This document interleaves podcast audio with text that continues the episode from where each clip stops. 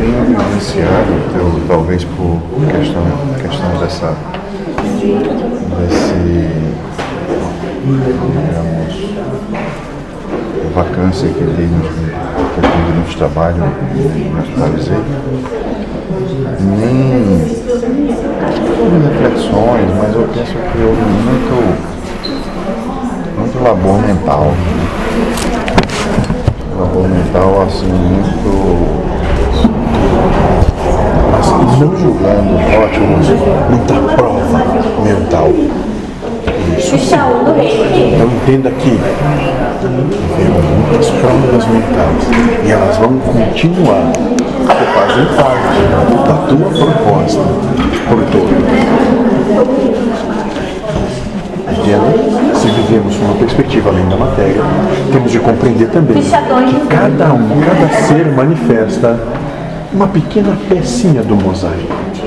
E essa pecinha, ela está sendo girada até que ela se encaixe perfeitamente na obra. E não adianta ter criar expectativa nem ansiedade. Isso, moço, por quê? Porque isso será. Certo? Porque toda expectativa e ansiedade, ela tem a sua causa numa proposta de prova, ou seja, criar uma expectativa e uma ansiedade daquilo que certamente não pode acontecer. Compreende? Porque se a expectativa e a ansiedade fosse para aquilo que vai acontecer, Não seria né? exato, moço.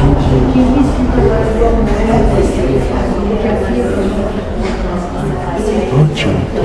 E a sutileza do que é posto, as, muitas das vezes é bem fugaz, né? Um bom dia, um, um sentido. Muito mais, moço, é que é justamente na ínfima coisa é que está a grande prova.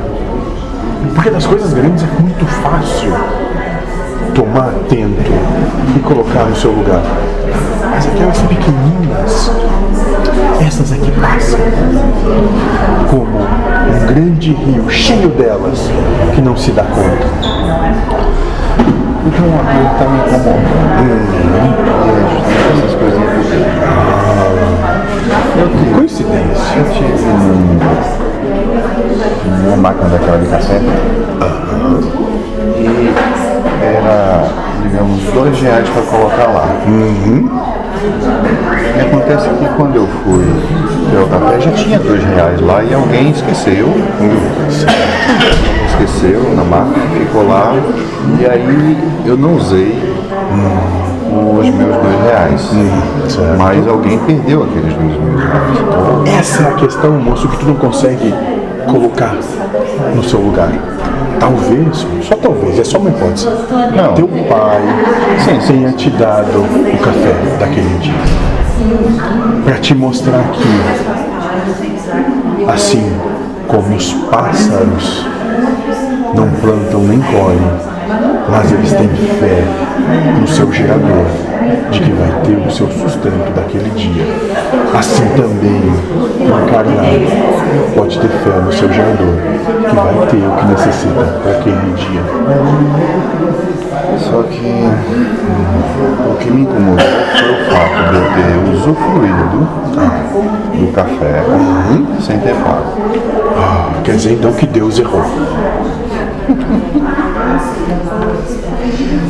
Não sei. Ah, mas se te incomodou por algo que acontece na vida, porque o que é, qual é a vontade de Deus, moço mesmo? Está acontecendo. O que aconteceu te incomodou? Deus cometeu um grave pecado.